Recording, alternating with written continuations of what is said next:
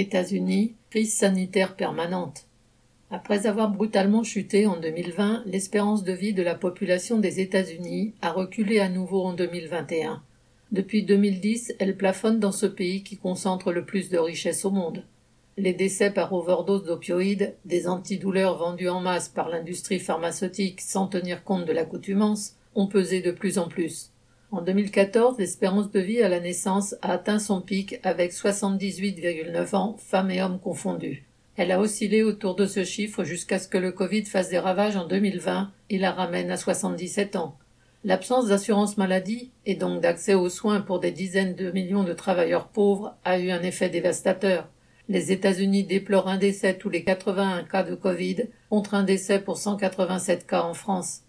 Dans les 10% de comtés les plus pauvres, la mortalité a été presque le double de celle observée dans les 10% de comtés les plus riches.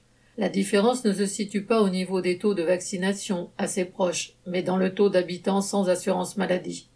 En 2021, alors que l'espérance de vie a progressé légèrement dans la plupart des pays développés, sans toutefois effacer l'important recul de 2020, aux États-Unis, elle a de nouveau chuté de 0,4 ans, atteignant 76,6 ans.